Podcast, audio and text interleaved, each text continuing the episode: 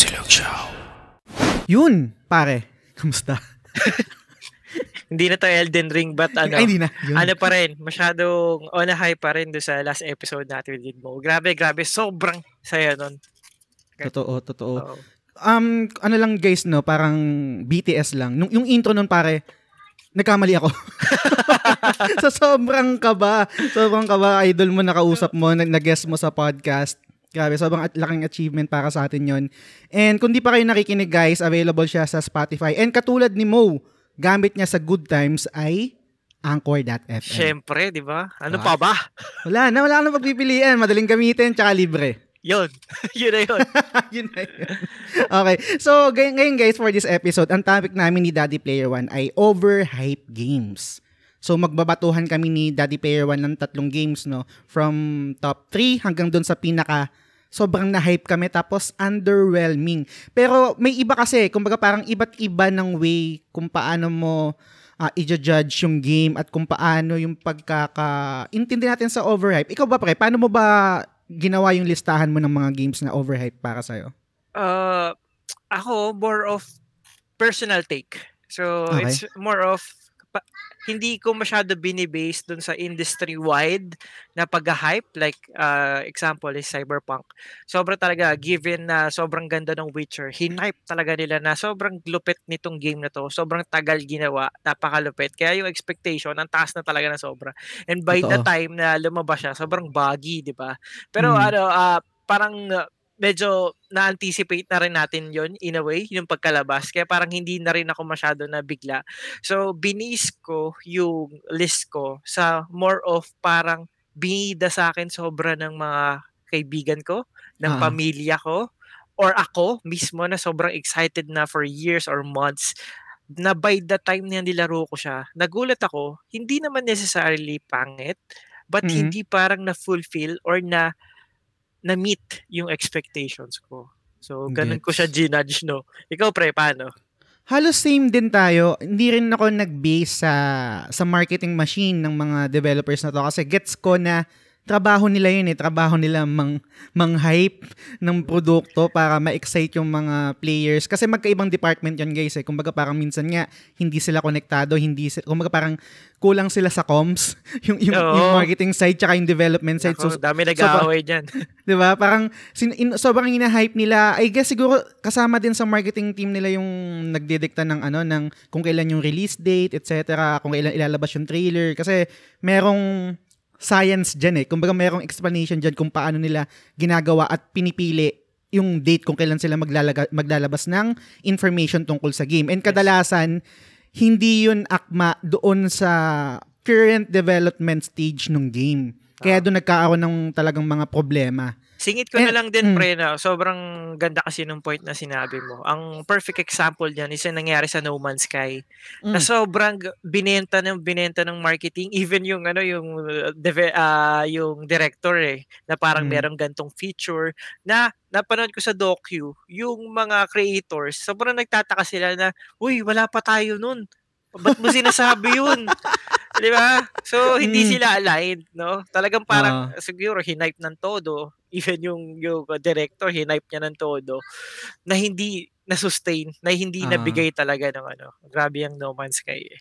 Totoo. Oo. Tama, tama rin naman kasi um, what I mean is maganda na magaling yung marketing team mo na mang-hype ng game, 'di ba? Oo. Kasi yun yung trabaho nila eh, ibenta yung game sa inyo eh, sa atin eh.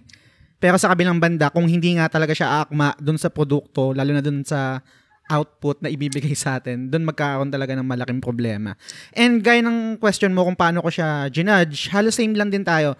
Yung overhype games na nilista ko dito is mostly overhype ng community, ng kaibigan, ng kagrupo, or parang, let's say, member ako ng PlayStation Trophy Hunters Philippines, member ako ng PlayStation, um, ay, ah PlayStation Philippines, di ba? Sila, sila Sir Darrell, yan, etc. et cetera, Sir ah, Ricky Valdez, yan. Marami kasi lagi nagpo-post dyan eh. And ma-hype ka, lalo na pag may nag-review na game, ang daming comments, daming discussion.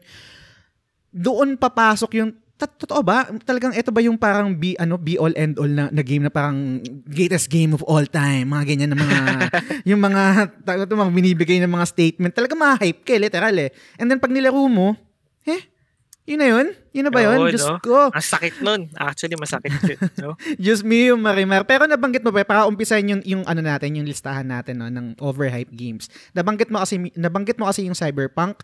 So, i-recta ko na dito sa comment ni Arnel Pableo, isa sa mga listeners natin pare. Sabi niya, ah, Cyberpunk 2077 yung uh, overhyped uh, game sa kanya. Sabi niya, naalala ko pa nung nilabas nila yung unang teaser trailer, angas eh, lalo na galing sa mga gumawa ng The Witcher 3. Ang galing ng hype marketing nila kasi mabulaklak. Daming pangakong features tapos ang ganda pa ng pagkakagawa ng trailer.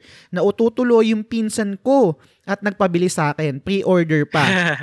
Nung dumating, hype na rin ako. Kaso after one day, nalungkot yung pinsan ko kasi sobrang dami ng bugs tapos di na niya matuloy yung game dahil sa bug yung isang story scenario. Ito yung pinaka-olat sa Game pangyayari breaking, dito. Eh. Oo, Oo. game breaking eh. Malayo din yung in-game graphics versus trailer tapos madaming nawawala sa mga pinangako nila.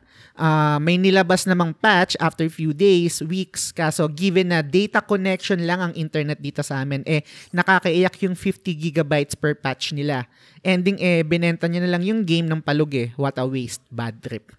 Oo, napaka ako isa rin ako sa nag-pre-order actually ng Cyberpunk. And hindi pa nalalabas yung PS5 nun sa ano sa Philippines. December, first week of December yata nilabas yung Cyberpunk eh.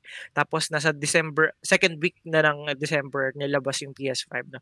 So nilaro ko siya una sa PS4 na sobrang hindi mo na talaga malaro da- dahil sa frame rate pati yung sobrang Mm. parang nakakahilong graphics and low res ano textures Oo. na ah, so ang hirap talaga na parang sobrang lugi ka doon sa binili Mm. mo ng full price. Buti na lang ah isa ako sa sinwerte na makakuha ng Wave 1. Kaya nilaro ko siya sa PS5 na ang laki ng improvement pero nagka-crash siya every 15 minutes. Yun yung Oo. problema eh, yung ganun eh. Oo, Kasi yung oo. mga bugs, yung mga glitches, yung iba, parang kaya mo pang konti ah, depende sa bugs siya, depende sa glitches. Ah, Pwede mo pang patawarin eh, pero yung game breaking. nagka-crash, oh, Oo, talaga. GG. Grabe. Pero yun nga no, ah, siguro bago tayo mag-proceed sa, sa sa main topic natin, one last question tungkol dito sa Cyberpunk pare. Sa tingin mo sino sino yung sa opinion mo, sa knowledge mo sa video game industry, sa marketing side, etc. Sino yung nagkamali dito? Sa totoo lang pre, both. Kasi Okay. masyadong matagal na yung development ng Cyberpunk.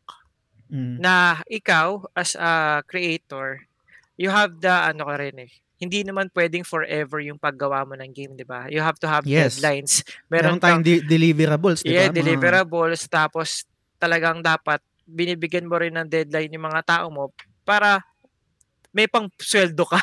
Mm. No? So, syempre, itong yung mga investors dito sa ano, ah, CD Projekt Red, nagtatanong sila, kailan ba lalabas yan? Ah, ah. invest kami ng invest ng pera, wala namang pumapasok. Mm. It's unfair. So, they pressured the ano the creators na maglabas na.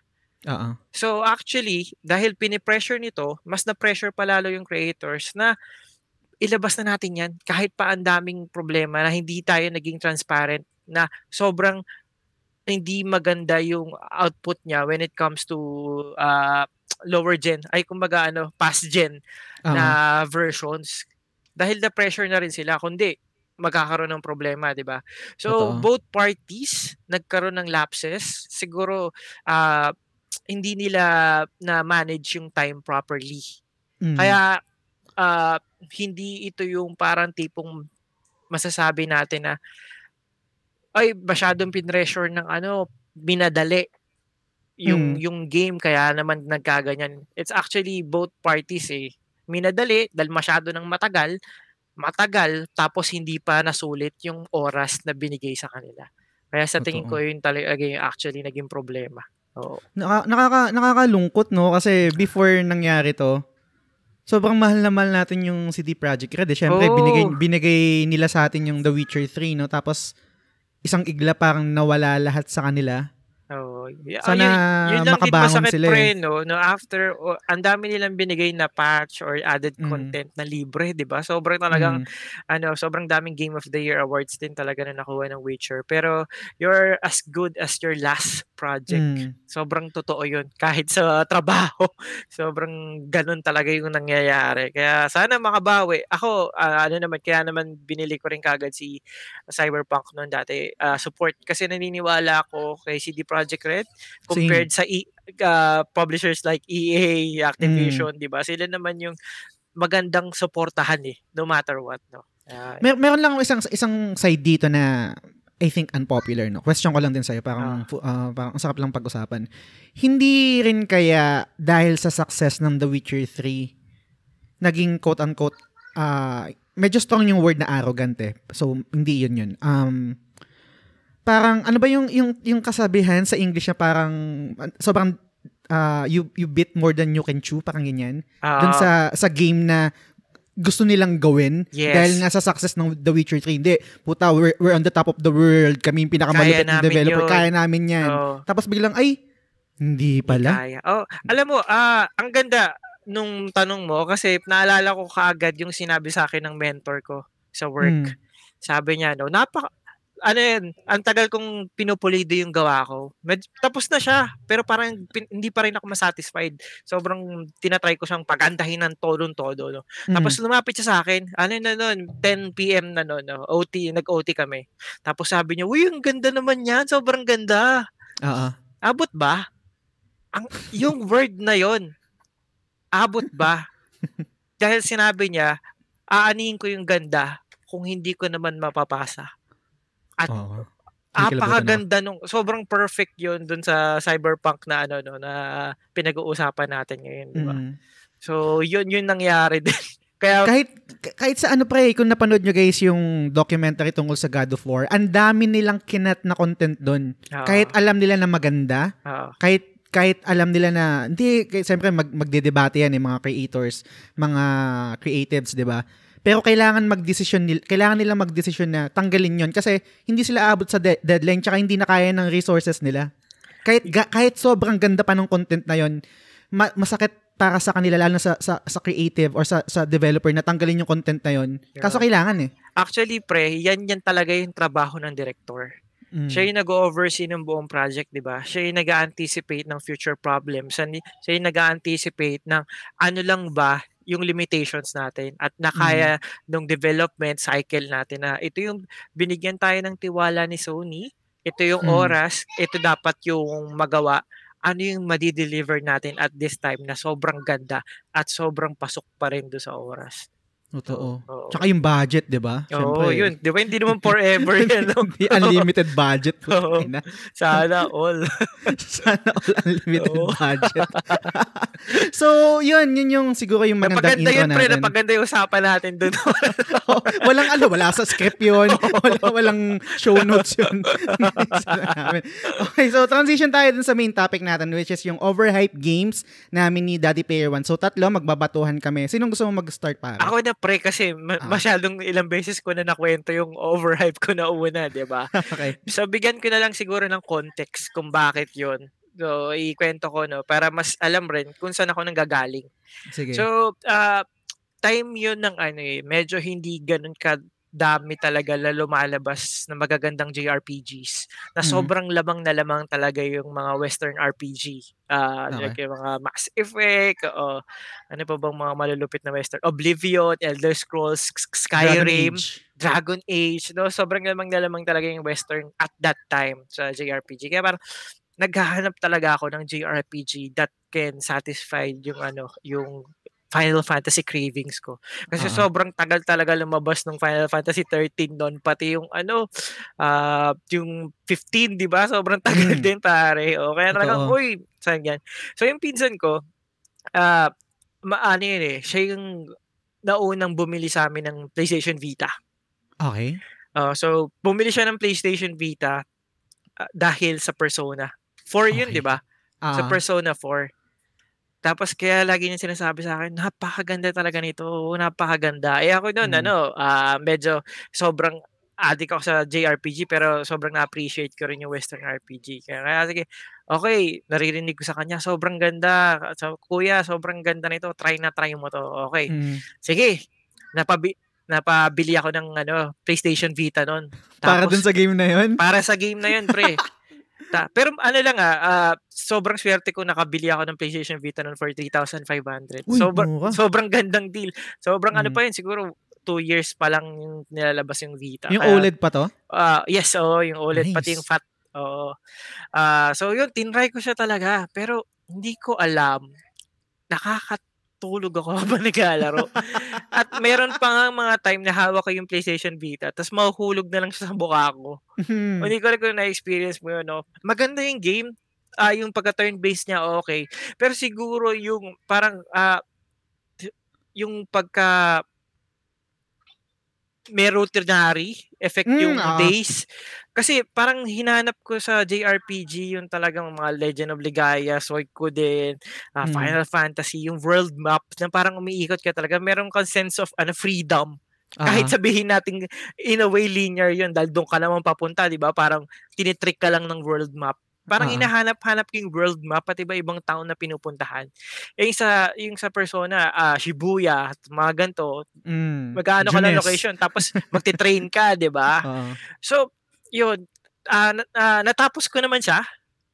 Oo, na na-appreciate ko siya, no? Pero hindi lang talaga yung ano, yung yung level ng parang ah, pagkakwento sa akin na sobrang ganda. Pati yung mga reviews doon, 10, 9 or 10, 'di ba? Mm. Ay, Persona, Persona 5 ba yung tinutukoy mo? Ah, Four. 4. Ah, okay. Ah. So, yung lumabas yung 5, eto na naman yung pinsan ko.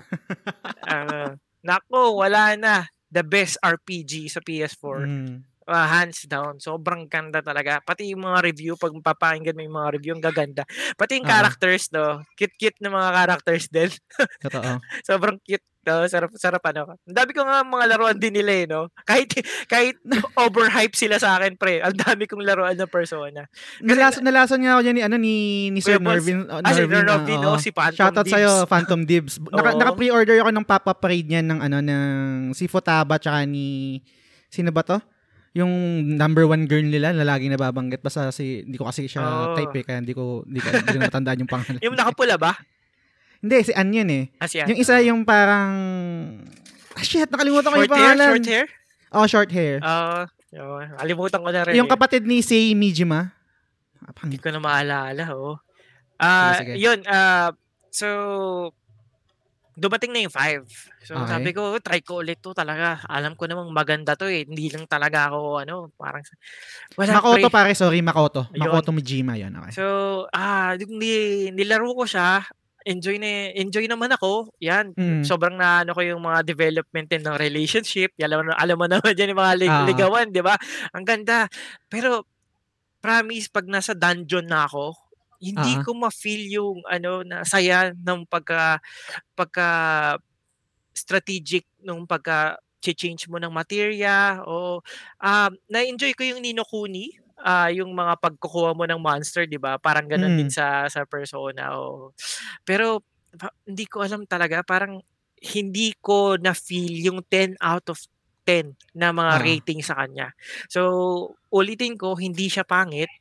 It's more of yung pagkabenta kasi sa akin na perfect siya. Ito yung JRPG that defined ano, the PS4 era. Mm. Hindi ko siya na-feel. Oo, yo. Ah, siguro bias ako dahil yung pagkalaro ko ng Final Fantasy 7 Remake, grabe talaga yun. Wal, walang, walang minuto na hindi ako tumaas yung balahibo Ah. ko sa saya. Oo, kaya yun. May, may, may question ako sa'yo, pre. Um, ano, ano yung pinaka-recent na JRPG na turn-based na nalaro mo at na-enjoy mo? Turn-based? Oo. Ah, hindi ko maalala turn-based kasi recently na mga nalaro ko, yung ano, Tales of Arise, pati Scarlet Nexus. Hindi Pero- siya turn-based Oo, eh. pero hindi siya turn-based eh. Oo. hindi, hindi kaya graduate ka na sa turn-based? Hindi kaya ganun? Kaya hindi siya nag-click sa'yo? Hindi pre. Actually, yun nga yung hinahanap-hanap ko eh. Mm. Oo, no. Ah gustong-gusto ko yung strategy ng turn-based. Ang pinaka-favorite kong turn-based na combat system is Final Fantasy X. Kasi parang Hmm. chess siya. Alam mo yung parang meron kang may chance ka na i o, hindi na pa move yung kalaban mo. Oo. Dahil sobrang strategic nung placing mo ng ah, skill na Mm. mauurong mo siya. Yung pag ano ni Waka, di ba? Biglang mauurong na naman siya. Hindi na makamove hanggang sa mamatay na, di ba? Totoo. Oh, ah, sobrang fan talaga ako ng turn-based. Pero, Kaya, kaya, kaya ako natanong yun, pre, kasi iniisip ko, meron din kasi akong ganyan, eh, na parang, oo, talaga fan ako ng JRPG, nag-crave ako, pero for some reason, ngayon na matanda na ako, minsan hindi na rin talaga nagkiklik. Kahit, ga, ah, kahit sobrang gusto ko yung persona, may times rin talaga na nakakatulog ako. Kahit sobrang gusto ko yung Ninokuni, nakakatulog din ako. So iniisip ko, baka graduate na ako dun sa turn-based, kaya nakakatulog na ako, or parang kaya hindi na nagkiklik sa akin, or baka ganun din yung sa'yo. Kaya natanong ko, ano yung pinaka-recent na JRPG na nalaro mo na nag-click din sa'yo kahit turn-based? So, yun yung, dun, dun yung, dun nanggagaling yung, yung tanong ko. oh, I think yung ano pre, like a, like a dragon, na, na-enjoy mo ba siya? Oo, sobra pare. Ah, okay, yung, yung ano, turn-based yun, Yakuza. di ba? Oo, Oh, Yakuza. Yakuza. Ah, okay. Oo. Ah, feeling ko pre hindi more more of click eh. Kasi sa Oo. totoo lang, yung persona nag-click naman sa akin. Pero Mm, yung okay. hype kasi na expectation ko sa kanya. Ako naman to kaya personal siya, 'di ba? Ah, oo. in a way, kasalanan ko rin dahil masyadong mataas yung expectation ko sa kanya. Mm. Kasi ganun siya na build up sa akin ng mga tao sa paligid ko. Kaya Mm. siguro ganun yung way na kataas yung expectation ko. And to define a generation na ikaw yung pinakamagandang RPG, ang taas na taas talaga nun. Kasi Mm. yun yung favorite genre ko. And Gets, si gets. Final Fantasy, bam, so bias. Ang hirap sipahin yan. Siguro kahit ano, no, kahit i tabi mo sa Final Fantasy 13, baka Final Ah. Fantasy 13 pa rin yung piliin ko compare sa Persona. Tsaka Siguro- kasi 'di ba may sinabi din yung pinsan mo na pare walang walang walang walang sinabi din yung Final Fantasy. Ah, 'Di ba oh. parang may binitaw na ganun? Oo, may may ginanon siya. O kasi siguro comparison niya yung sa era ng PS4 na nilalabas na Mm. Final Fantasy, 'di ba? Kaya parang ano wala pa. Oh, eh Gets. kasi yun lumabas yung remake. Nako. Ibang Mm. usapan. Eh, addict rin kasi sa Final Fantasy yun. Kaya ano, Gets. oo. Yun pre. Ayos. So number 3 ni Daddy Pair 1 is Persona 5. Yes. Yan. Okay, so um, nabanggit kasi natin kanina yung mga western games, no? I-enter ko lang dito yung isang comment ng isang listener rin natin, si Francis Lance Galapon. Sabi niya, entry ko pre ay Dragon Age Inquisition.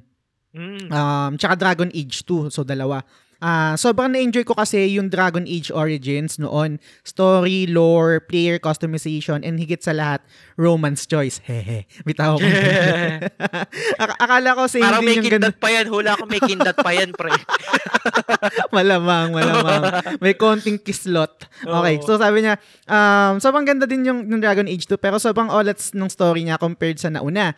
Maganda yung battle mechanics, oo, pero the rest, eh, olats na. Napatawad ko pa si BioWare doon, and tinapos ko pa din Dragon Age 2 for the sake of finishing the game na lang. Pero yon um, Dragon Age Inquisition ang last straw for me.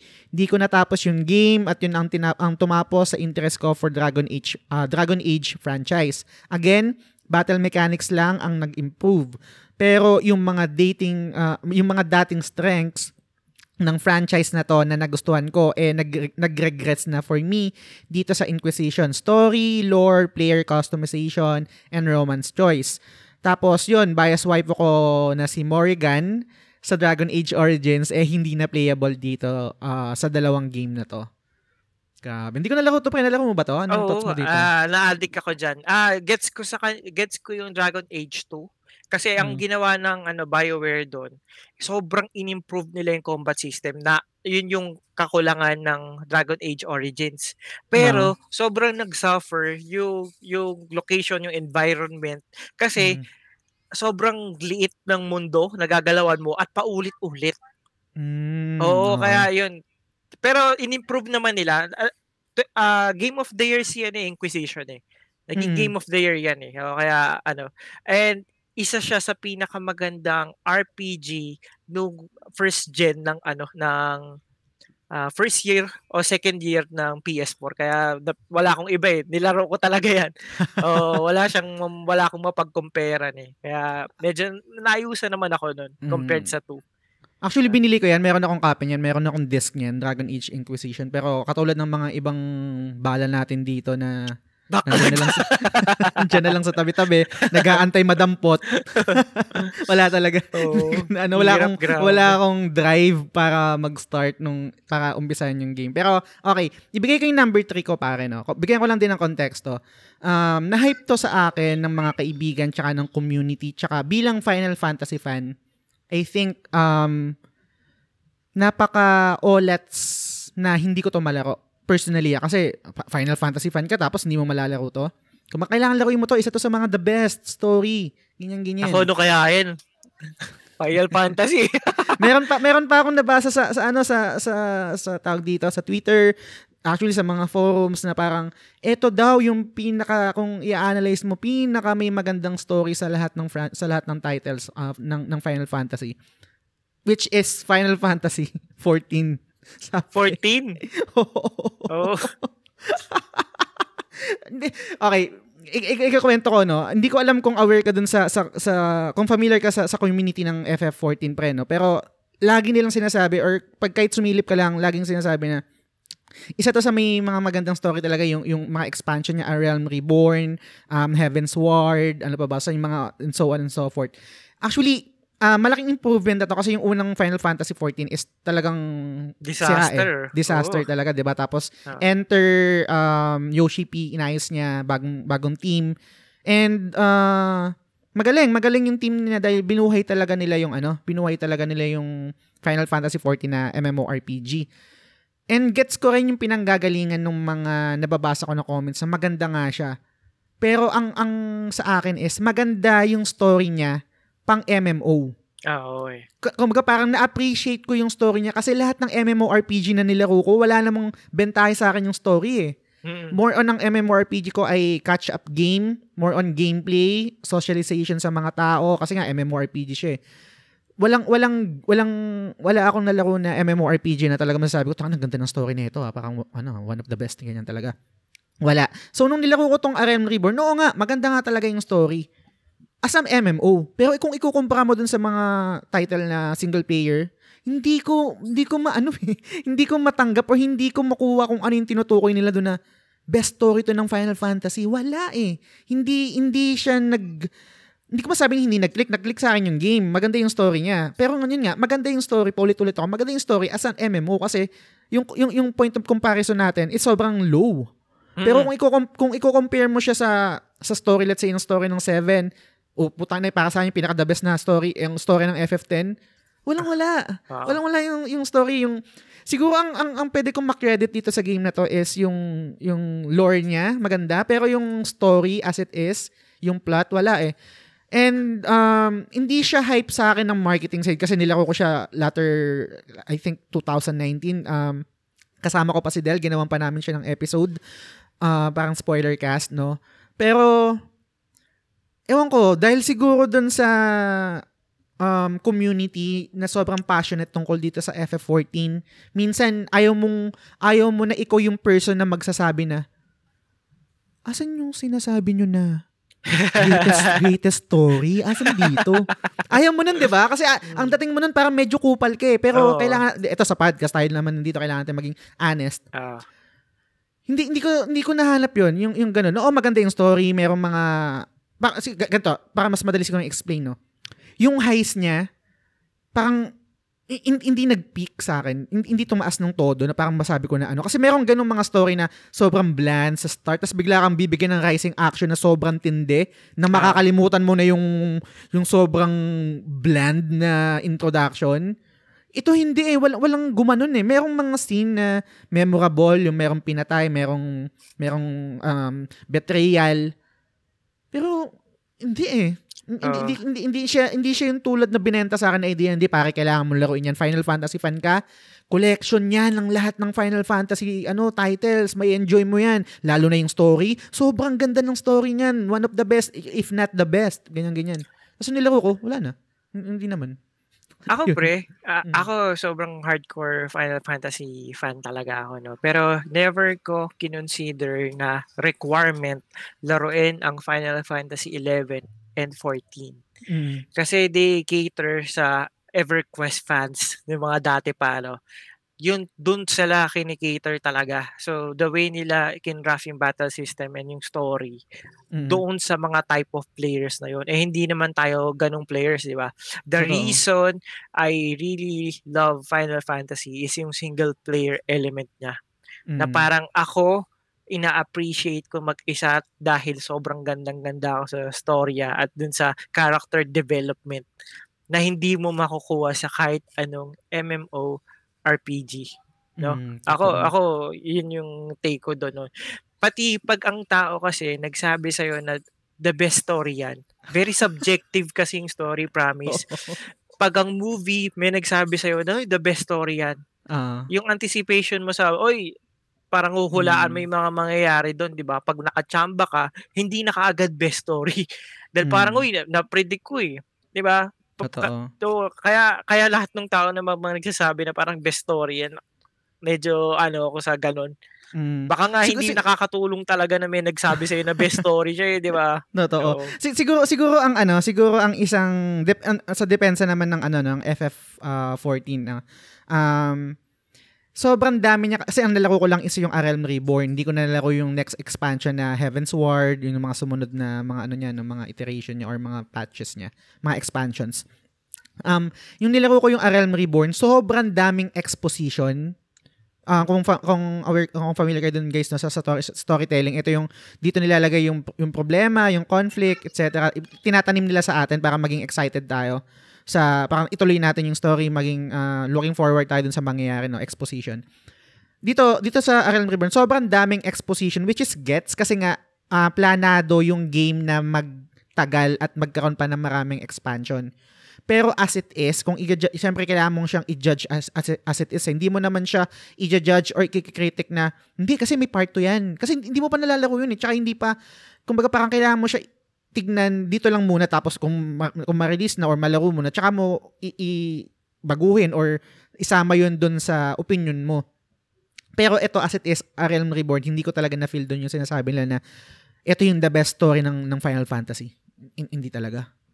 Yun. Grabe, grabe. Sorry so, guys. Final Fantasy pa eh, no? Doon mo pa Oo. inumpisahan. sorry, sorry, sorry. Pero ba, ano pre, bago ko bago ko ibato sa iyo yung para sa number 2 mo.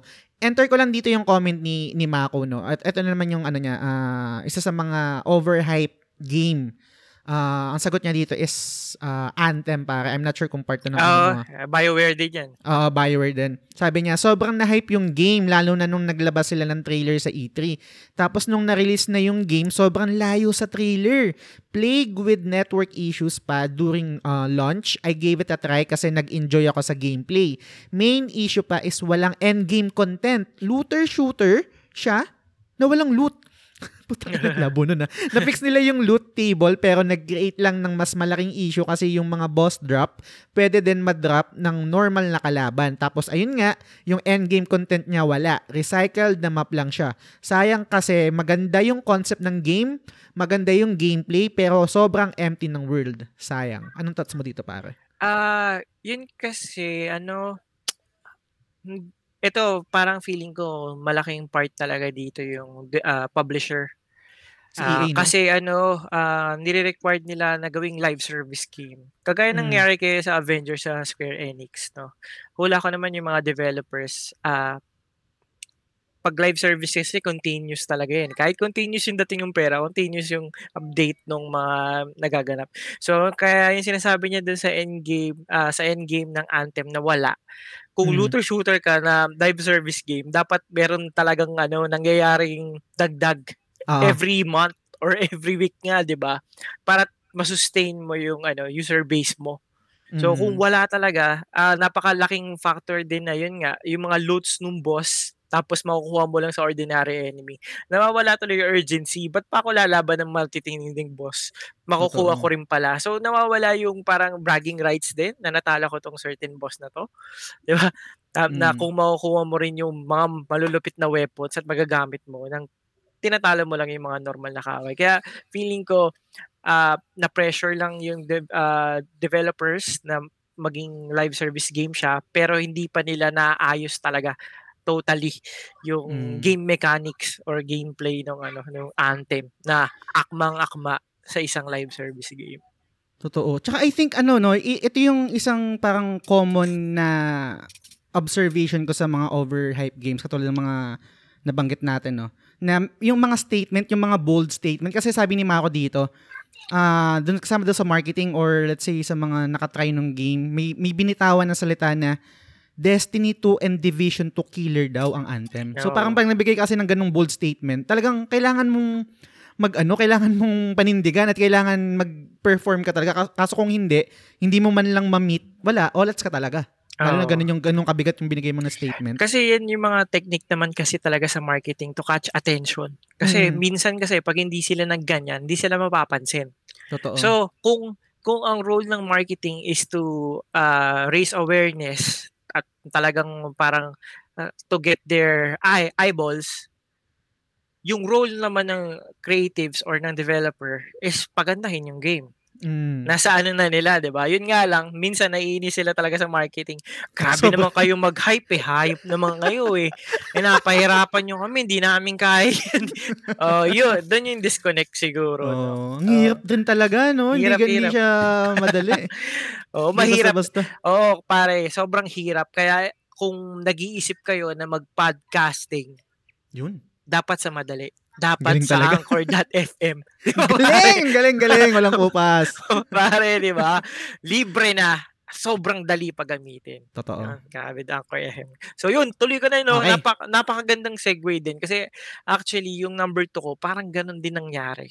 Mm-hmm. So, uh, panahon to ng ano, uh, pa-start na yung PS3 era. Okay. So, uh, medyo uh, limelight na siya ng PS2 at alam naman natin yung mga matatinding games ng PlayStation 2, di ba? Shadow mm. of the Colossus, Devil May Cry series, Grand Theft Auto, uh, Metal Gear Solid. Siyempre, oh. di ba, Metal Gear Solid. So, imagine an open world game tapos merong stealth mechanics. Oh na set in the world, set in a time period na hindi pa masyado nagagawa at that time sa isang video game. Alam mo kung ano to? It's Assassin's yeah, but, Creed. Ah. Yung pinakaunang Assassin's Creed. Oh, okay. Oo. k- kasi, uh, kung ano ako nun, early adapter ako ng PS3. Mm. Uh, talagang uh, tinry ko makabili kaagad. Kaya isa yun sa game na sobrang hinahype talaga nila na parang, uy, ito talaga yung parang uh, mala Metal Gear tapos open world pa. Tapos mm. biruin mo, assassin ka pa.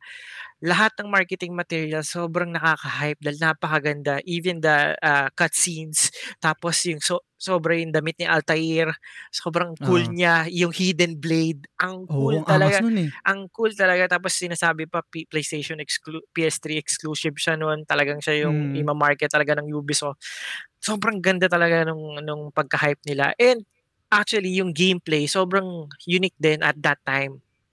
Kasi 'di ba parang si Solid Snake mag-hide ka lang sa walls, uh-huh. sa locker, sa cardboard, yung mga ganun, 'di ba? So ito ang daming pinag ang technique no, mga sa hay, sa iba-ibang klaseng taguan, mm. tapos yung parkour yung yes. fluid na movement ng isang character na sobrang ganda ng animation. Yun talaga yung mga nakapapakita sa gameplay. Mm-hmm. Sobrang ganda ng Assassin's Creed, guys. Ang, sobrang nakaka-excite siya, yung unang-una. No?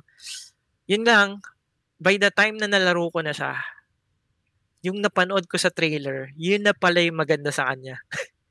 Kasi parang napaki parang napakita na lahat sa trailer, lahat ng maganda and uulit-ulitin mo lang 'yon.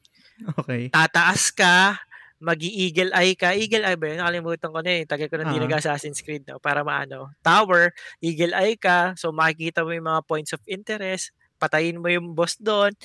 Mm. Eagle eye ka ulit. Kaganon. Iikot lang siya ng ikot. Sobrang repetitive. Sobrang walang ba- bagong dinadagdag na skill or parang ibang klaseng way to approach the game. Given uh-huh. na open world siya at isang stealth ano siya Hindi katulad ng nga sabihin natin yung mga lumang games like Metal Gear, ang daming binibigay sa yung ano ah, type of way para makalaban yung ano eh, mga kalaban, 'di ba? Yun, Mm. pwede mo tapusin yung Assassin's Creed ng same technique from start to finish. Mm.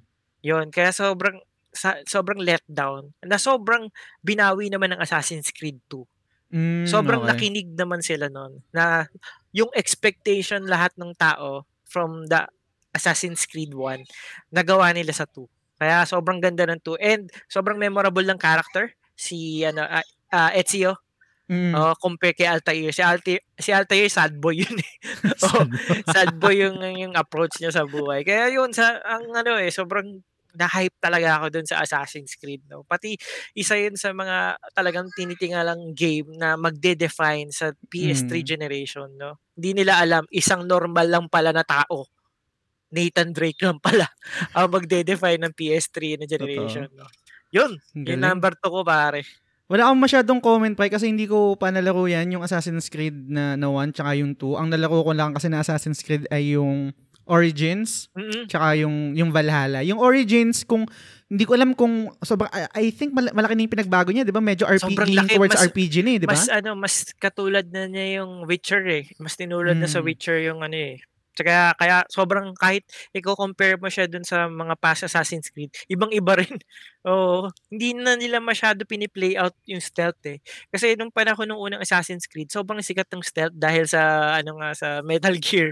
Oo. Kaya sobrang big part siya ng ano stealth. No. ang ang ang mako-comment ko lang diyan I guess siguro uh, parang you can correct me if I'm wrong no ang hindi naman nagbago sa Assassin's Creed na lagi ko lagi ko naman pinupuri ito kahit sobrang laging nababasya dito sa sa show yung yung, yung open world template nila no ang gustong gusto ko sa Assassin's Creed pare is yung ah, close distance traversal nila na, doon sa isang episode na mga last year pa yata yung tungkol sa Spider-Man lagi kong sinasabi na sobrang sarap mag-swing Mm. sa sa New York gamit si Spider-Man. Pero sobrang olats pag, pag close distance traversal. Kasi kunwari gusto ko lang pumunta from point A to point B na sobrang lapit lang, lalagpas ako eh.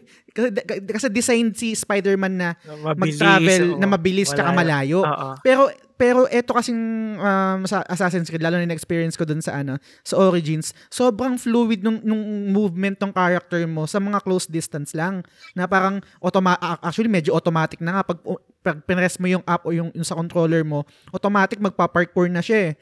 Which is, oo, automatic siya na parang wala ka nang masyadong ginagawa sa character mo. Pero nag-work siya eh.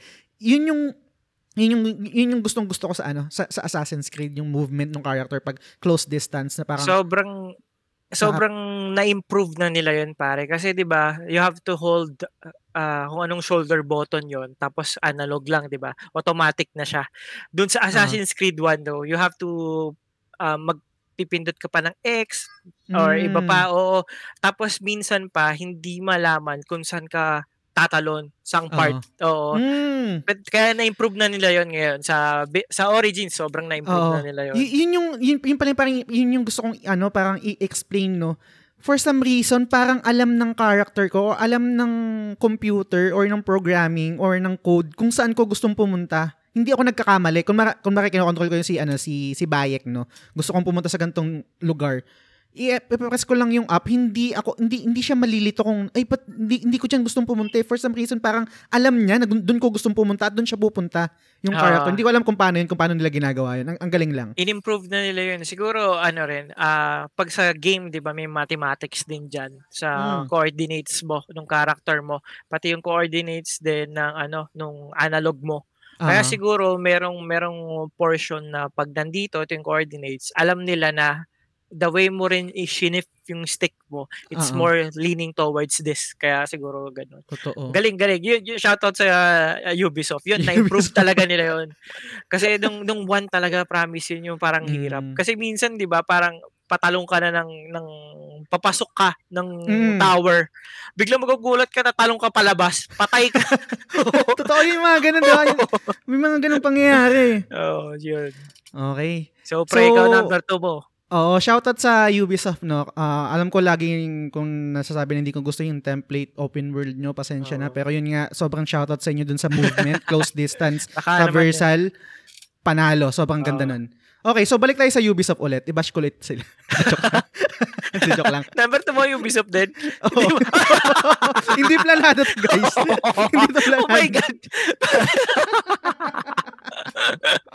Number 2 ko, nabanggit ko na to sa ibang episode kung napakinggan nyo, Watch Dogs 2. Ay, oo.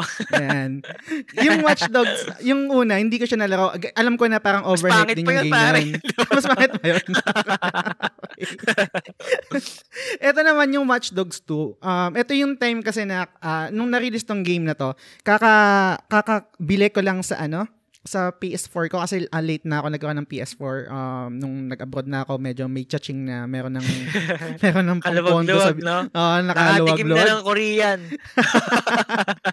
Korean won. Kasi ba, Korean, iba. Klaruin natin, no? Oo, klaro lang tayo, klaro tayo. Baka ano, eh, baka maano tayo. Pero yun, ah, yun, may pera na, nakabili na ako. Tapos ito yung time na putang ina, may bagong game, name it, I'll buy it. Parang Uy, ganyan eh. yun? Baka, Parang ganun. Tapos, shoutout ko yung kaibigan ko, si Ampi, kababata ko. Bumili rin siya na itong game na to. Kasi nga, syempre, puta tropa. Tapos nagpo-post sa social media. And doon sa mga group na member tayo, PlayStation um, Philippines, no? Siyempre, pag may bagong game, popost yun, experience nila. Ang ganda dito, pwede kang mag-selfie. Tapos makikita ko yung mga screenshot, yung character nila, naka, ano, naka-selfie na ganyan, no? Tapos ang ganda ng environment. San Francisco yun, di ba? Kung tama yung memory ko. Tapos nung nilaro ko na, pre, ang ina, yung, yung mata ko, hindi ko alam kung saan magpo-focus.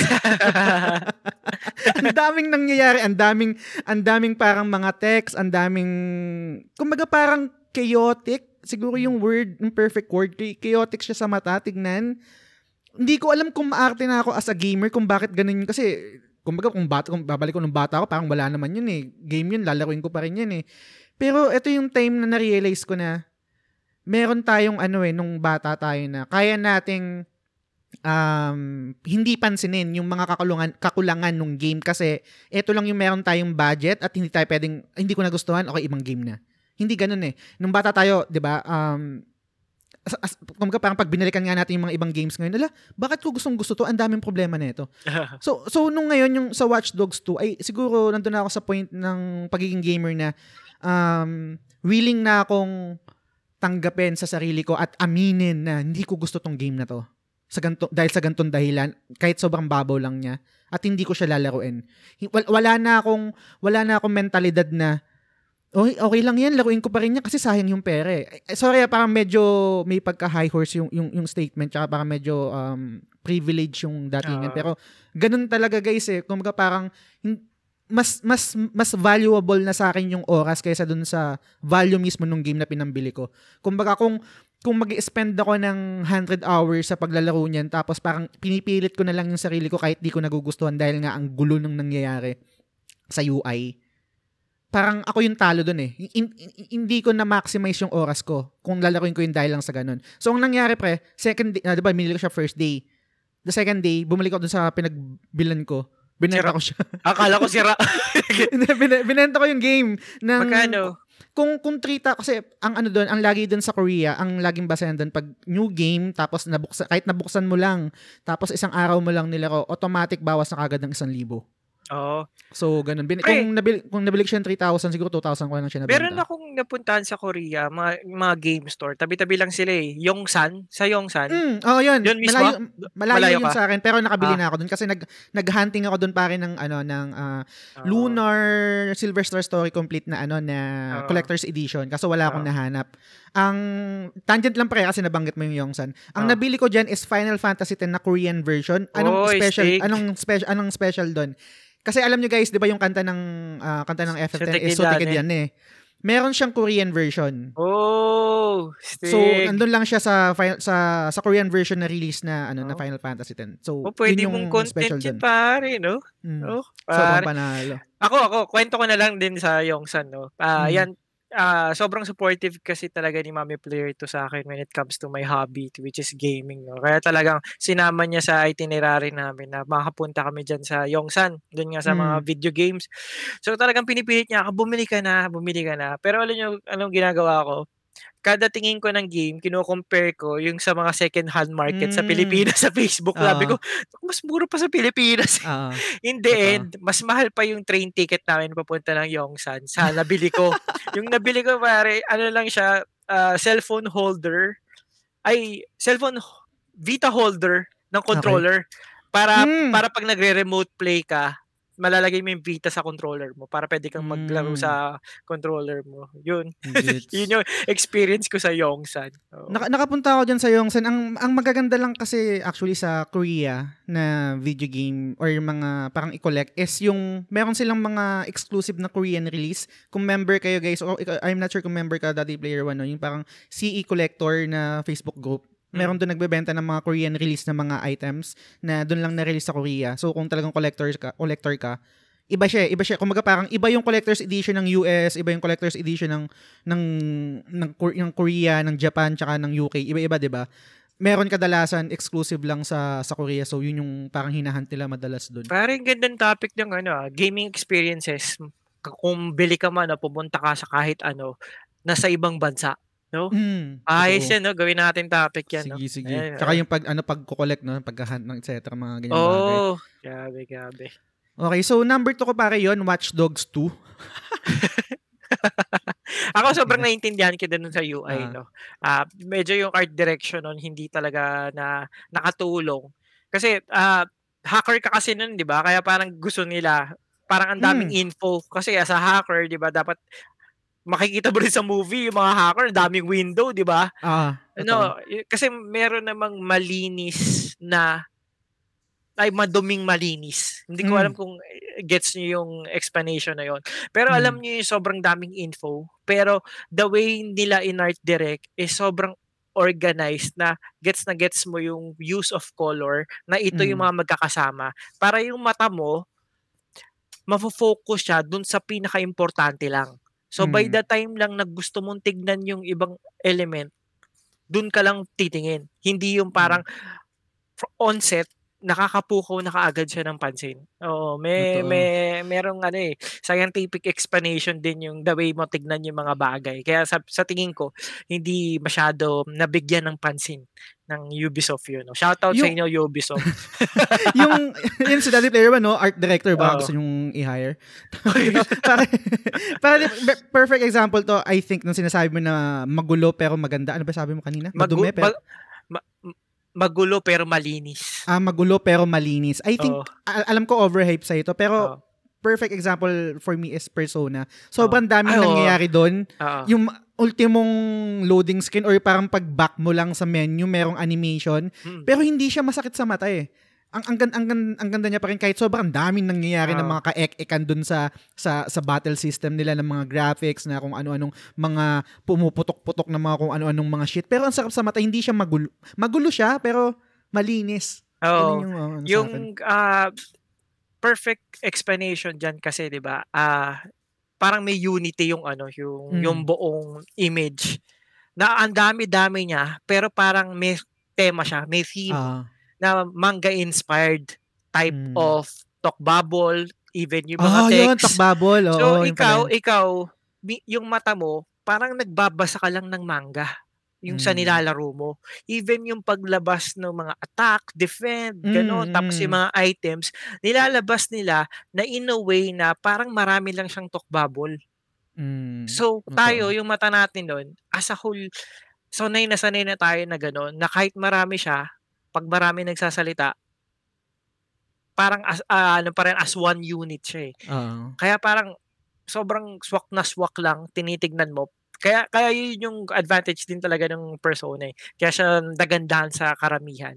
Dahil Totoo. yung yung yung hinahanap-hanap mong manga feel sa isang video game, parang nakuha talaga ni Persona. Mm. Both sa story, yung character development, yung design ng characters, and yung design ng gameplay itself. Oo. Galing-galing. Shout out, Solid.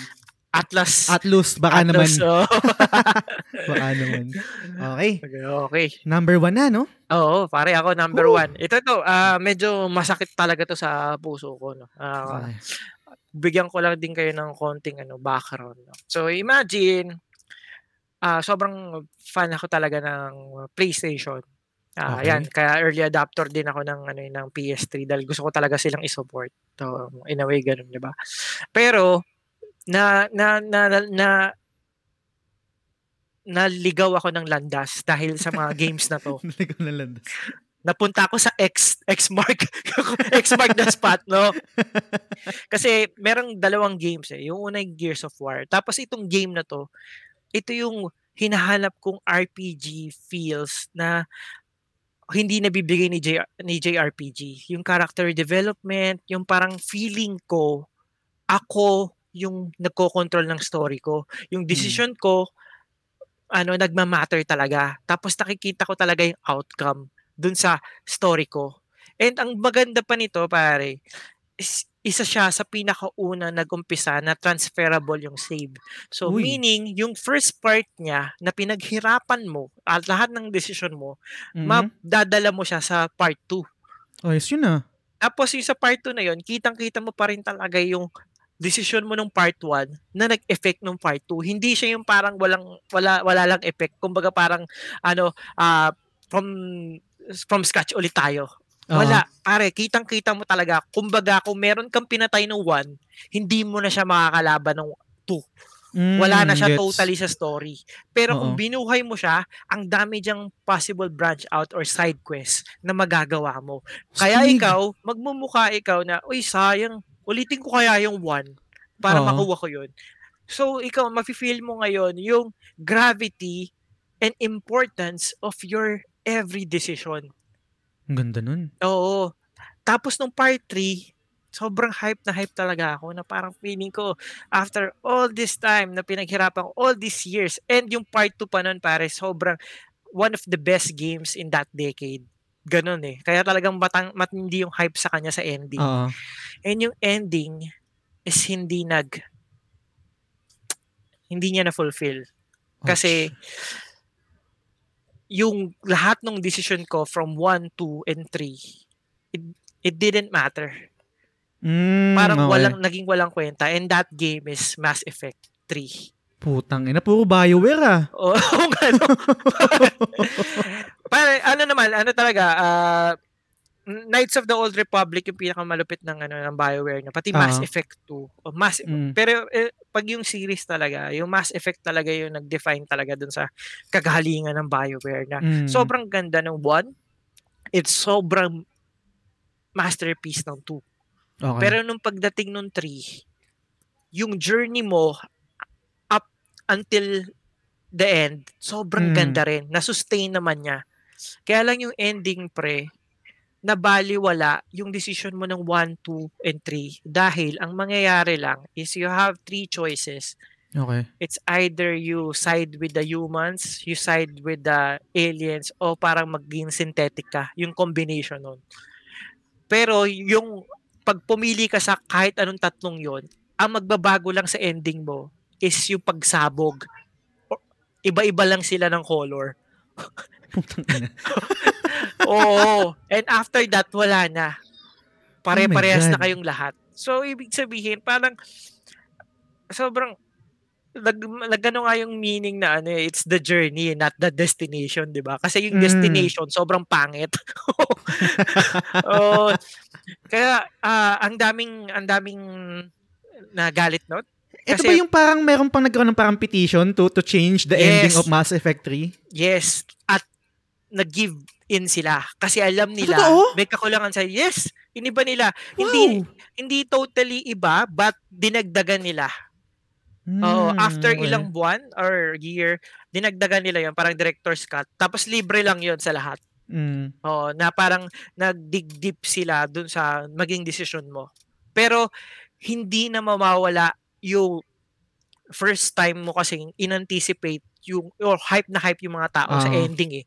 Biruin mo pare from first game 2007 yon, 'di ba? Nakalimutan ko Mm. na kailan yung ano yung ah, Mass Effect 3 2012 ba or ano 2013 hindi ko na maalala basta yun ah, sobrang ah, hinintay mo yung araw na yon parang perfect ah, comparison is ah, Game of Thrones Ah, okay. Oo. Gets mo yun pare Oo, na oo. sobrang tindi grabe talaga Yes. yung the moment na mag yes. na si Jon Snow pati si ano si ano ah, Daenerys no? So, pero 'di ba ganun yung nangyari so yung fans ng GOT sobrang na-divide 'di ba sobrang maraming Mm. nagalit 'di ba pa ganun din yung nangyari sa Mass Effect Ganun na ganun.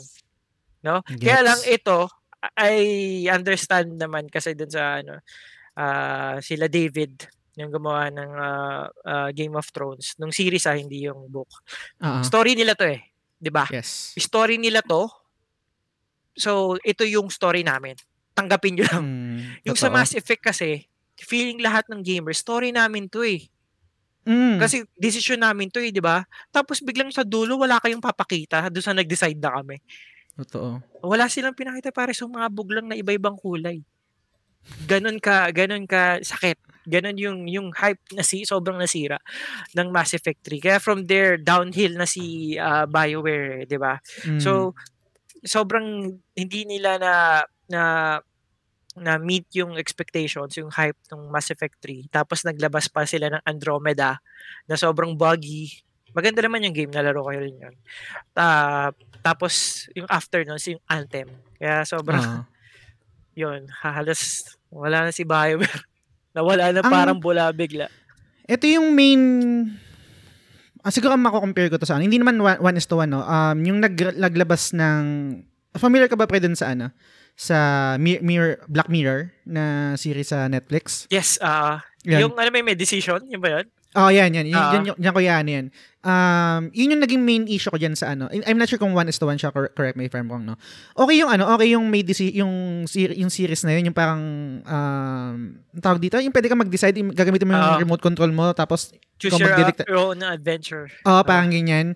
Ang problema ko dun is, yung binigyan ka ng agency nung content to select kung ano yung gusto mong maging decision. Pero, ilulup ba ka lang eh. Same lang din yung ending. Kumbaga parang walang bigat yung decision mo kasi pag pinili, kung pinili mo yung gantong, yung gantong route, gantong path, ilulup ba ka lang. Yun yung naging main issue dun sa, sa, uh, ano ba yun? Snatch, ah, yung Bandersnatch ba title. yun? Oh, yung Bandersnatch, Bandersnatch. ganun.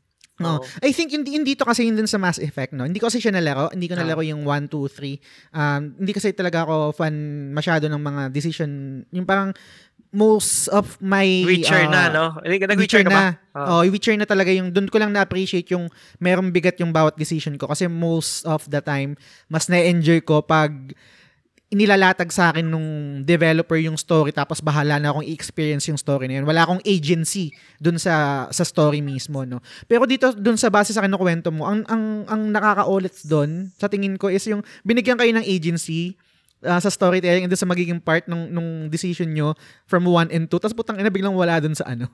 wala dun sa Sa dulo, oo. sa dulo. Tangina Oh, kasi So, pare, ang ganda kasi sobra ng 2. Ako, Mm. I, I adv- advise pare kahit manood ka lang ng reviews niya ng Mass Effect Mm. 2. Kasi pare, imagine mo, sobrang bigat ng mga decision mo and the way Mm. you interact with your teammates will determine kung mabubuhay sila o hindi. Mm. Tapos, o tapos nung ending dun sa dulo ng sa Mass Effect 2, ang laki talagang advantage kung nakipag-close ka sa kanila.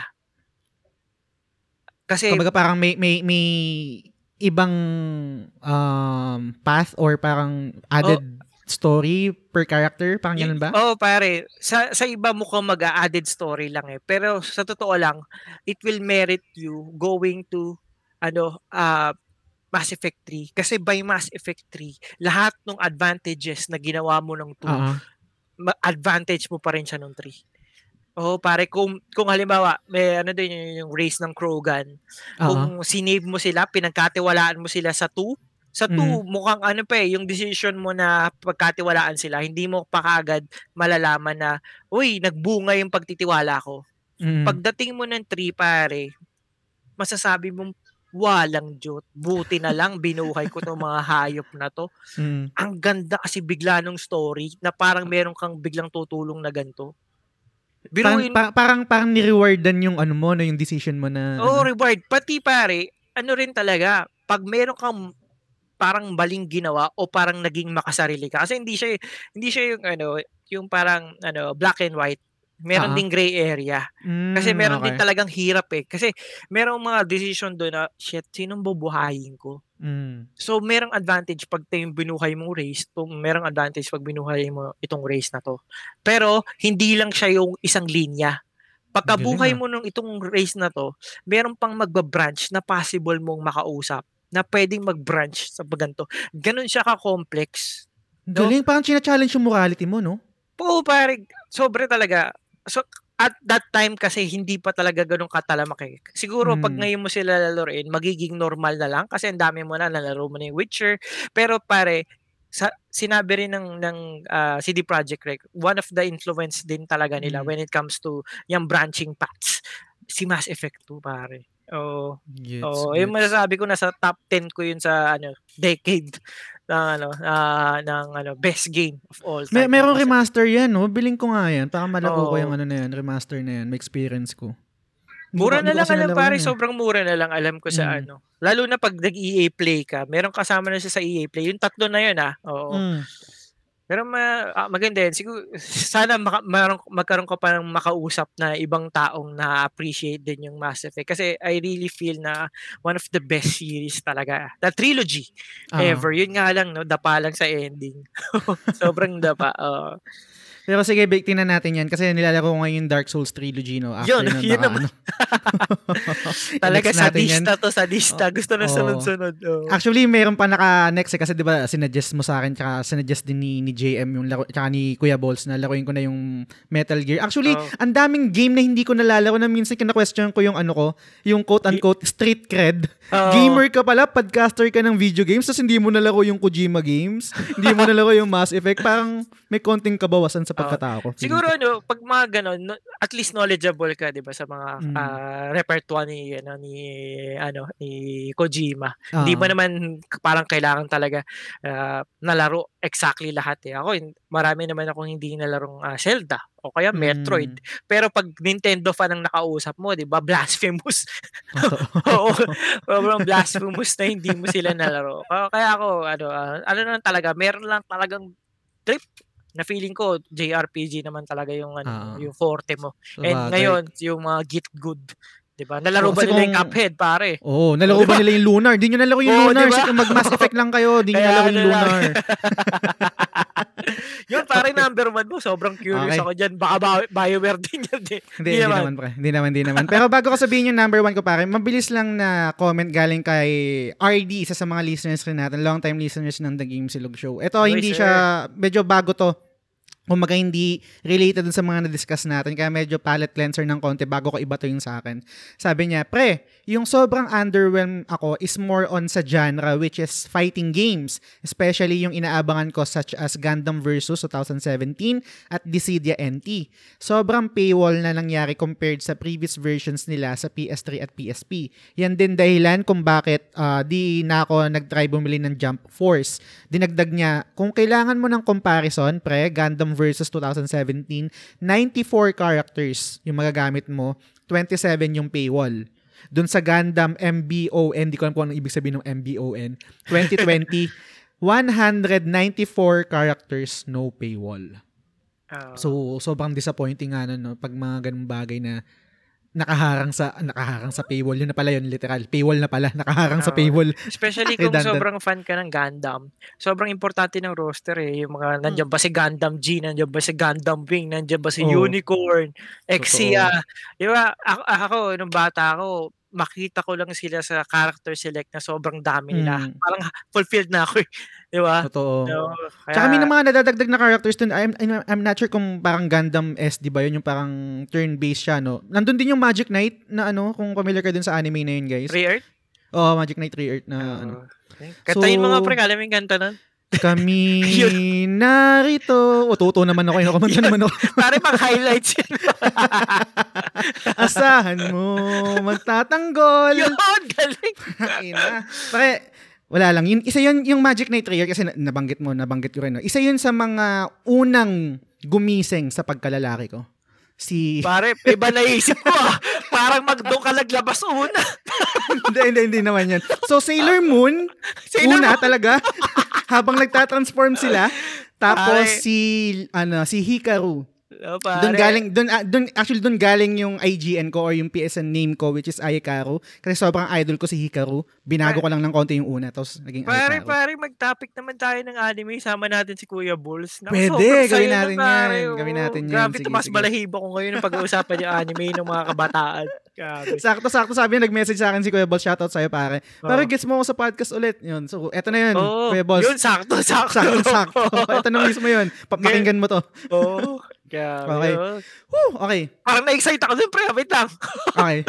na-excite ako dun sa topic na yun. Sige, sige, sige. Game, game. Naka, nakapag, nakapag-palette cleanser na tayo, no? Kaya in, talagang nilagay ko yun doon para kasi sobrang dire-diretso tayo RPG, JRPG, no? BioWare, ganyan, um, etc. No? Tapos Persona, no? Balik tayo sa JRPG. Ito yung number one ko na overhype sa akin. Um, tapos nung nilaro ko, eto na yun? Eto ba talaga yun? Eto tayo, ba kinakabahan ako dyan sa ano mo.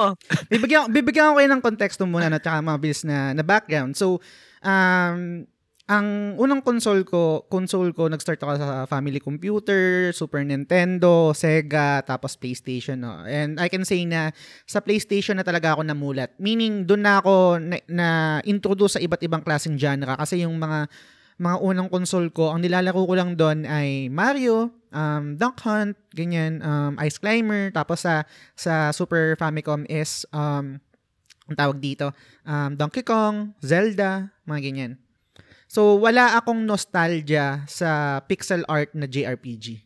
Hmm. Kinakabang ka ba, pre? ano kaya to, no? Baka, baka love na love ko yan, pare. ewan, ewan ko lang. Pero, feeling ko maraming magre-react dito. Pero okay lang naman yun. Um, kont- konteksto lang. Kasi isa rin to sa laging pag merong mga IGN's top 10 greatest JRPG of all time. Ito, laging number one. Or game game ranks. Oo. Or GameSpot. Mga ganyan. Laging number one to.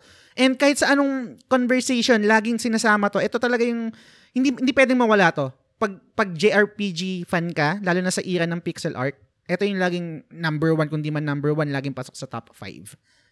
Ang number one ko na overhype sa akin na game ay Chrono Trigger. Oh, oh, Sorry. Oh, Sorry. oh, Okay. Explain, explain, explain ko lang. Ah, go, go. Yan nga, wala, wala akong, so, hindi ko siya, um, wala akong konteksto na, na parang, ah, kasi nung nilaro namin to, eto talaga yung the best. Kumbaga, eto yung unang nag-introduce ng gantong konsepto na talagang nabigyan ng justice yung, yung time travel, yung gameplay, yung story, yung, yung, yung music, tapos Dream Team, um, tawag dito, Akira Toriyama, tapos uh, Nobuo, ah, hindi, ah, hindi pala si Nobuo yun, Yuji Horii yata, I'm not sure, correct me if I'm wrong, tapos si ah, Hironobu Sakaguchi. So Dream Team talaga yung gumawa ng ano ng Chrono Trigger, no? And all this time na lagi kong sinasabi na JRPG fan ako, hindi pwedeng walang magsasuggest sa akin na pare laruin mo Chrono Trigger. Hindi nga minsan suggestion eh. Lagi, minsan nga meron parang Demand demand, tsaka parang merong judgment na JRPG fan ka, hindi mo nalaro Chrono Trigger? Pare, one of the best, if not the best. Tapos sabi, greatest of all time, mga ganyan, mga, mga bold statement, di ba, na binibigay sa atin. Last, um, last, last year, 2019, um, nagkaroon ng COVID yung lola ko, so parang medyo dark times ako nun. Um, hindi ako nakakapaglaro ng PlayStation, hindi ako nakakapaglaro sa console. And actually, natigil rin yung podcast nun. Ilang buwan din yata. Mga two months yata kami hindi nakapag-release ng episode nun kasi nga may pinagdadaanan ako. Pero kailangan ko maglaro eh. Alam mo yun, kumbaga parang pag downtime ko, kailangan ko maglaro. Kail- kumbaga parang kailangan ko ng ng escape, escapism dun sa pinangga, pinanggagalingan ko na problema, no? Which is yun nga, yung nagka-COVID yung lola ko. So, wala akong ibang way para maglaro. Meron akong Vita pero parang hindi nag-resonate sa akin. Pero for some reason, sabi ko, ah, ito siguro yung perfect time para laruin ko yung sinasabi lang greatest RPG of all time or greatest JRPG of all time. Binili ko siya sa ano, sa App Store. Sorry. Binili ko siya Sa iPad ba nilaro? sa, sa, sa, sa iPhone ko Sa nilaro. iPhone, oh. Sa iPhone, okay. So, hindi ko alam kung may difference siya, kung anong anong quality of life na meron siya or pumangit ba siya, etc. So, ginajudge ko yung game dun sa version niya na mobile. So, sa App Store. Okay. So, okay. Yung pixel art, I can say na maganda. Kasi uh, kahit wala akong nostalgia, kahit hindi ko siya binview with uh, rose-colored glasses, gets ko kung bakit, kung bakit maganda yung pixel art. Kasi nga, Lunar, di ba? Favorite video game of all time ko. So, gets ko kung yung, yung, ka, yung, yung parang yung detalye na gusto nilang ah yung det- detalye na binibigay ng pixel art kahit sobrang limitado yung tech. Kumbaga nai-imagine mo yun na parang ah okay so eto mga mountains tapos ganto bla bla bla ito yung movement niya etc. ano. Maganda maganda. Music maganda rin. Sobrang kumbaga pa ano siya ah, level Nobuo tsaka Yoko Shimomura mga ganyan no. I'm not sure kung Yu- Yuji Horii or correct me if I'm wrong. Basta parang, um, composer yata siya ng ano ng um, Dragon Quest. So guys, correct nyo lang ako. And then um, art style niya is gawa ni Akira Toriyama which is may gawa ng Dragon Ball. Uh, Dragon Quest, 'di ba? So andun na yung hype kahit hindi kahit wala pang kahit wala pang hype na external galing sa mga kaibigan mo tsaka sa community. Meron ng innate hype kasi dream team siya. 'Di ba? Ah. Parang kinukonsider mo na dream team yung may gawa nito. And then, nung nilaro ko na siya, so sabi ko, okay, so nagkiklik sa akin, turn-based, ang ganda, tapos may story, uh, art style, tapos nakakapag-travel ako sa iba't ibang era, tapos pag meron akong decision na, kumbaga parang, um, tawag dito, meron akong ginawa gantong bagay o hindi ko nakausap si, si ganito, kumbaga magbabago yung era or uh, kasi may AD-AD doon yata kung tama yung memory ko, parang 300 AD, tapos yung parang pag bumalik ka doon, puro mga dragon pa, yung kalaban mo. Tapos, ah alam mo yung main goal mo, meron kang kalaban, pero kailangan mong bumalik sa iba't ibang panahon yata, kung tama yung memory ko, para bago siya talunin, parang ganyan. Ah. Ang problema, hinahanap ko kung ano din yung greatest of all time eh. Yung, yung mga bold statement na binigay sa akin na, na maganda yan, kailangan mo laruin yan, ito yung top 1 JRPG. Hindi ko, ma- hindi ko ma- makita eh. I can say na maganda yung game, um, amazing, parang ganyan. Pero hindi talaga eh. Parang hindi, hindi ma-justify ng utak ko kung bakit ito yung kinoconsider nyo na greatest of all time. Ang isa kasing, ang isa kasing parang explanation na na kumagat sa akin or tumanim sa akin kung bakit nila kung kinoconsider ito na greatest of all time is yung treatment nila sa time travel na okay, pag may ganito ang decision tapos nag-travel ka ganito, magbabago, makikita mo yung, yung weight ng decision mo sa, kon- sa konteksto ng ganong, ng ganong era.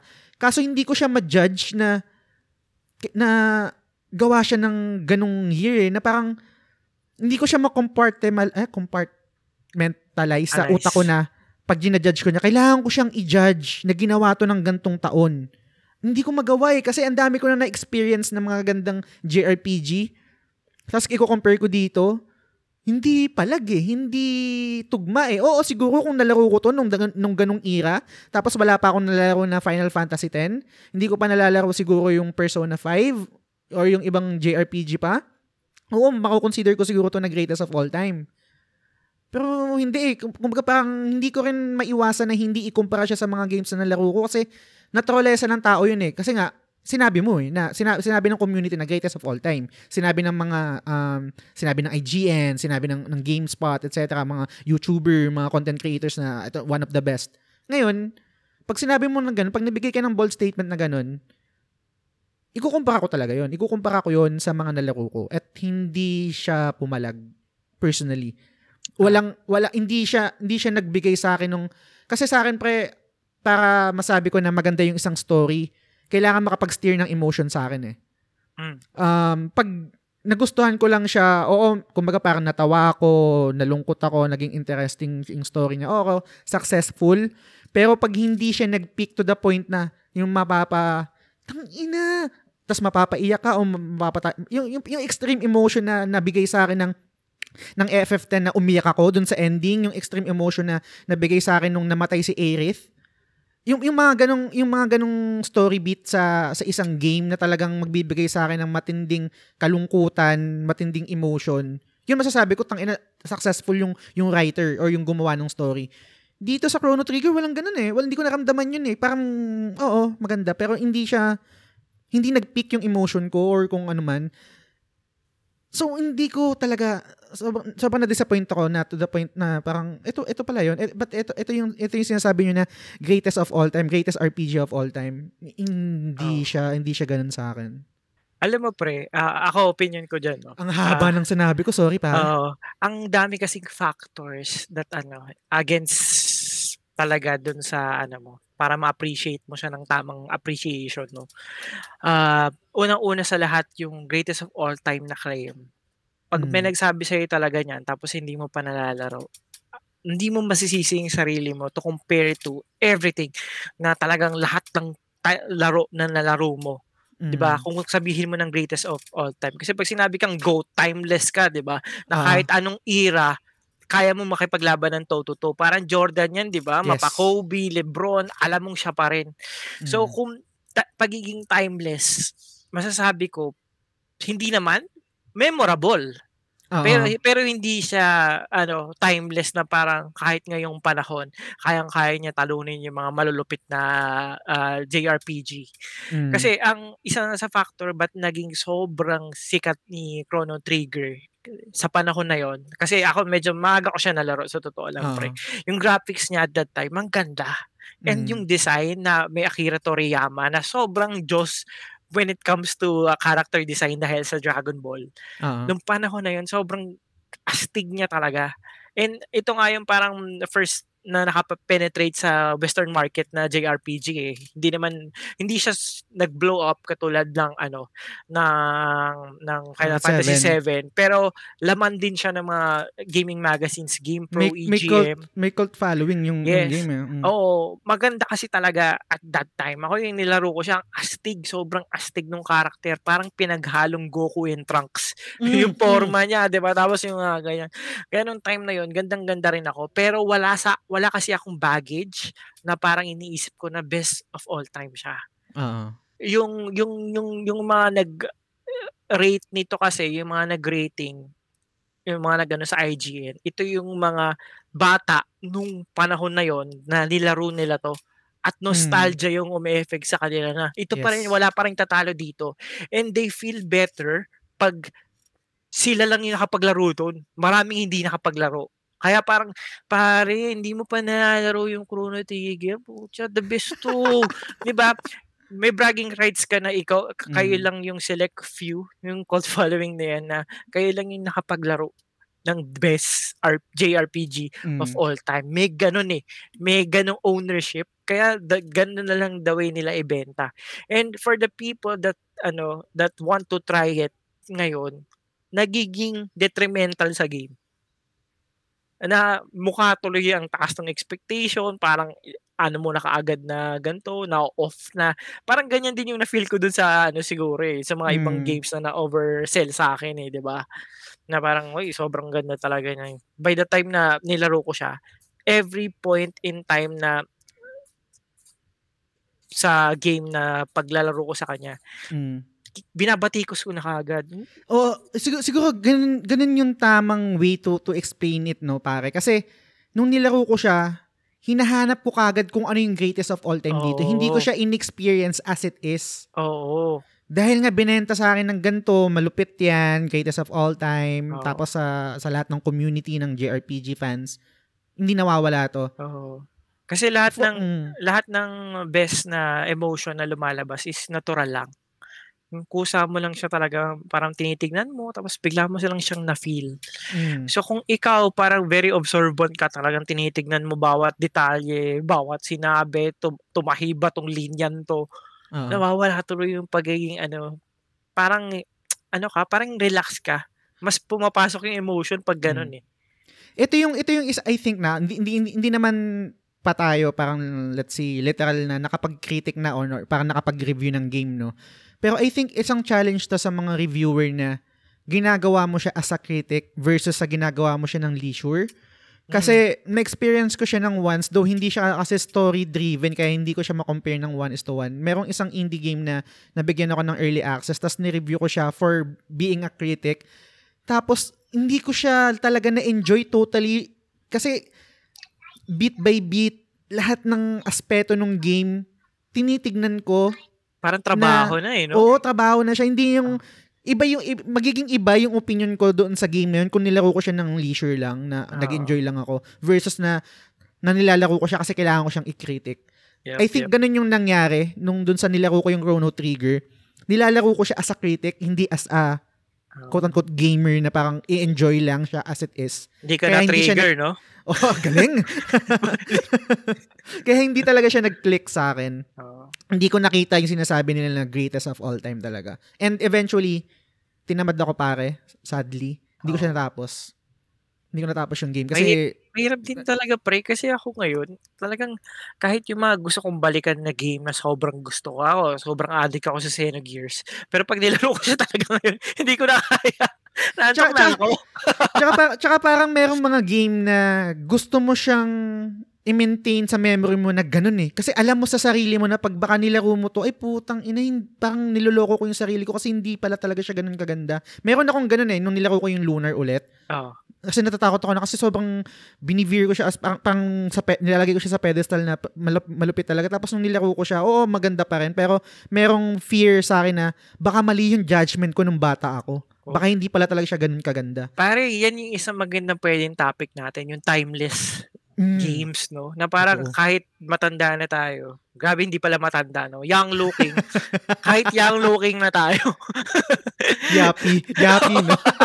kahit yapi na tayo, pag nilaro pa rin natin sa kanila, same feeling pa rin na sobrang Mm. saya, no? Ako, ang dami kong nasa best games of all time ko na ano, na parang nawala na yung feeling na yon nung nilaro ko sila ulit, no? Parang, Kaya- parang isang, isang, isang, isang example siguro na pwede kong sabihin dyan. Favorite uh, Resident Evil of all time ko is RE4. Pero putang ina, wala na akong maalala sa story nun. Alam ko lang yung intro. Yung pinaka-intro lang talaga yung tumatak sa akin. na Pare, parang biglang ano. nakalimutan mo na si Ash?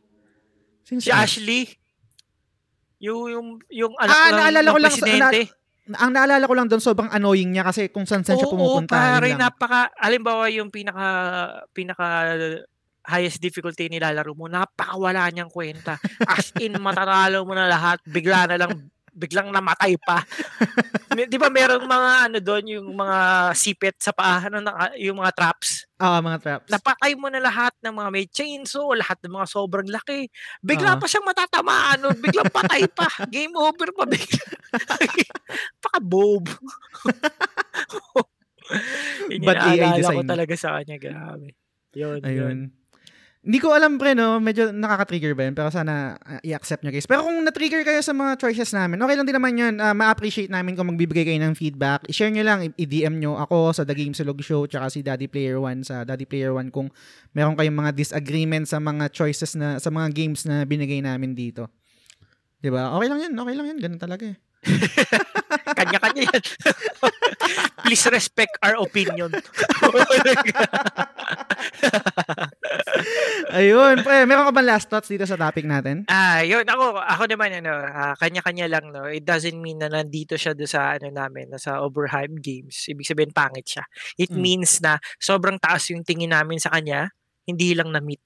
Yes. Yun. Totoo. Yeah. Tsaka challenging rin kasi talaga ako lalo na yung yung number one ko na Chrono Trigger. Oh, Kapag hindi mo siya na-experience dun sa era kung saan siya unang na-release. Kasi ang dami ko ng games na nalaro, hindi mo maiwasan hindi magkumpara. And pag kinumpara ko siya, in pay, ano, pale in comparison ba yung tawag, ang tawag doon? Anyway, ayoko na mag-English. Bakit pa, bakit pa ako nag-a-attempt? Wag na mag-attempt mag-English, putang yan, hindi mo nang pala alam eh. Nag-a-attempt eh. Okay, Ay, tapusin na natin to pare. Yun. So, pang enjoy ng episode, pare. Sobra anything pa. to promote? Anything to shout out? Of course, guys, ma- maraming maraming salamat sa pakikinig dito sa Game Silog Show. No? Ah, special request lang na pakinggan nyo siya sa Spotify dahil talagang makakatulong siya sabi ni Jazz no talagang Yes. mala- ma- malaki yung matutulong niya to improve pa talaga at makakuha pa kami ng mga malulupit na guests na maganda rin makapulutan ng aral at inspiration sa kung Yun. ano mang ginagawa natin so yun guys Michael, ah, Michael, Michael V, baka naman. Oh, Michael yun Bitoy. talaga yun yung dream no si Michael B. Si Si Bitoy. Michael B. Bitoy, sobrang idol ka namin. O, di mo lang alam. O, sobrang Pakitag na lang siya. Pag nag-post kami nito guys sa sa Facebook or sa Instagram, itag nyo si Michael V. O, paulit-ulit lang natin itag, no? Mm, mapapansin nyo din tayo. Ah, fu- future special guest, Michael B. Claim na natin. Claim na natin.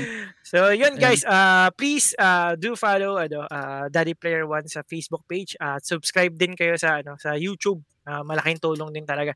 And guys, kung nagtitipid kayo budget gamer, no, uh, try out subscribing sa ating Facebook page. Yun. Dahil pag kayo ay subscriber ng Daddy Player One Facebook page, pwedeng pwede kayo mang-rent ng digital games for free.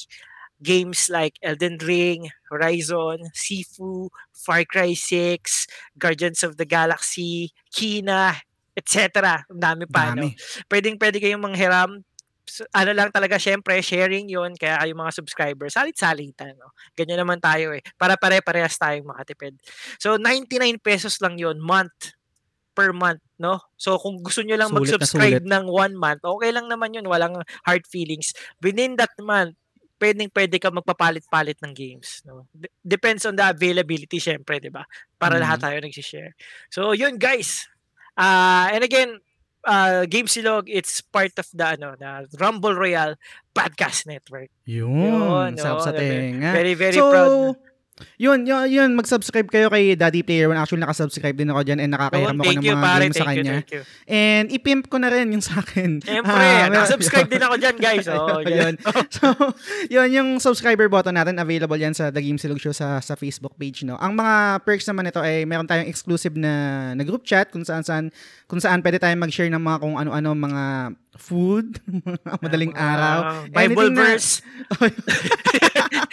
video games, etc., mga budol, kahit ano, sobrang welcome diyan sa sa group chat natin, 'di ba?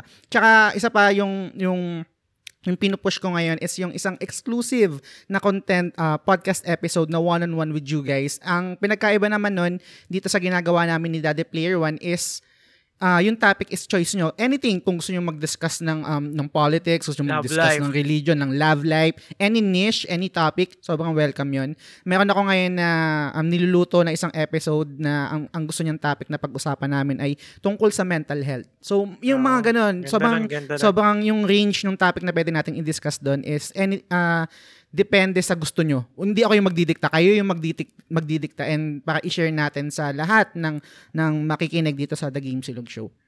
And of course, uh, part kayo, magiging part kayo ng credit sa sa ending and credit sa sa podcast tsaka sa um, sa live streams ko. So kung meron kayong gustong uh, i-market na na business nyo, pwedeng yung name nyo yung ilalagay doon, pwedeng yung let's say meron kayong business na nagbebenta kayo ng PSN credits, pwede yung yung Facebook page nyo doon or yung YouTube channel nyo, pwedeng yun yung ilalagay natin sa credits, hindi yung mismong name nyo. So kumbaga parang malaking tulong din yun I think para sa visibility ng business nyo at ng, cha- ng channel nyo.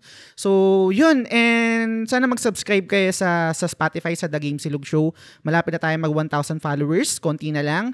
And sa Facebook din, kung trip nyo manood ng mga live stream ng Get Good kasi medyo yun yung genre Yun, na oh. nakakahiligan ko ngayon. Pero guys, hindi ako magaling ha. Ah, mahaba lang yung pasensya ko kaya, kaya natin natatapos yung mga games na to. No? So, every 1 p.m., kadalasan pero minsan nali- nalilate pero ganung ganung oras yung ano yung yung schedule ng live stream ko. So anyway, ah kung umabot kayo dito sa ending, maraming maraming salamat, maraming maraming salamat sa pakikinig. Ah, sana sa susunod na episode ulit ah, makinig kayo. So, yun. Bye. Maraming salamat. Thank you.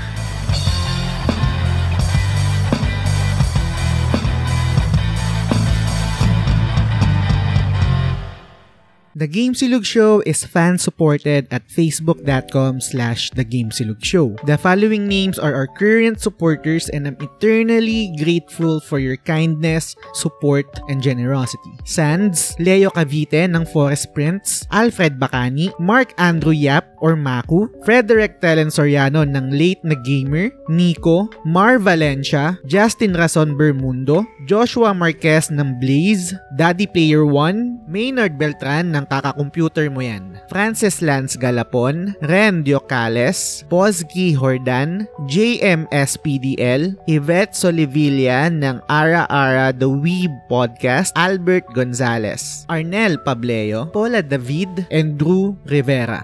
Maraming salamat sa inyo guys.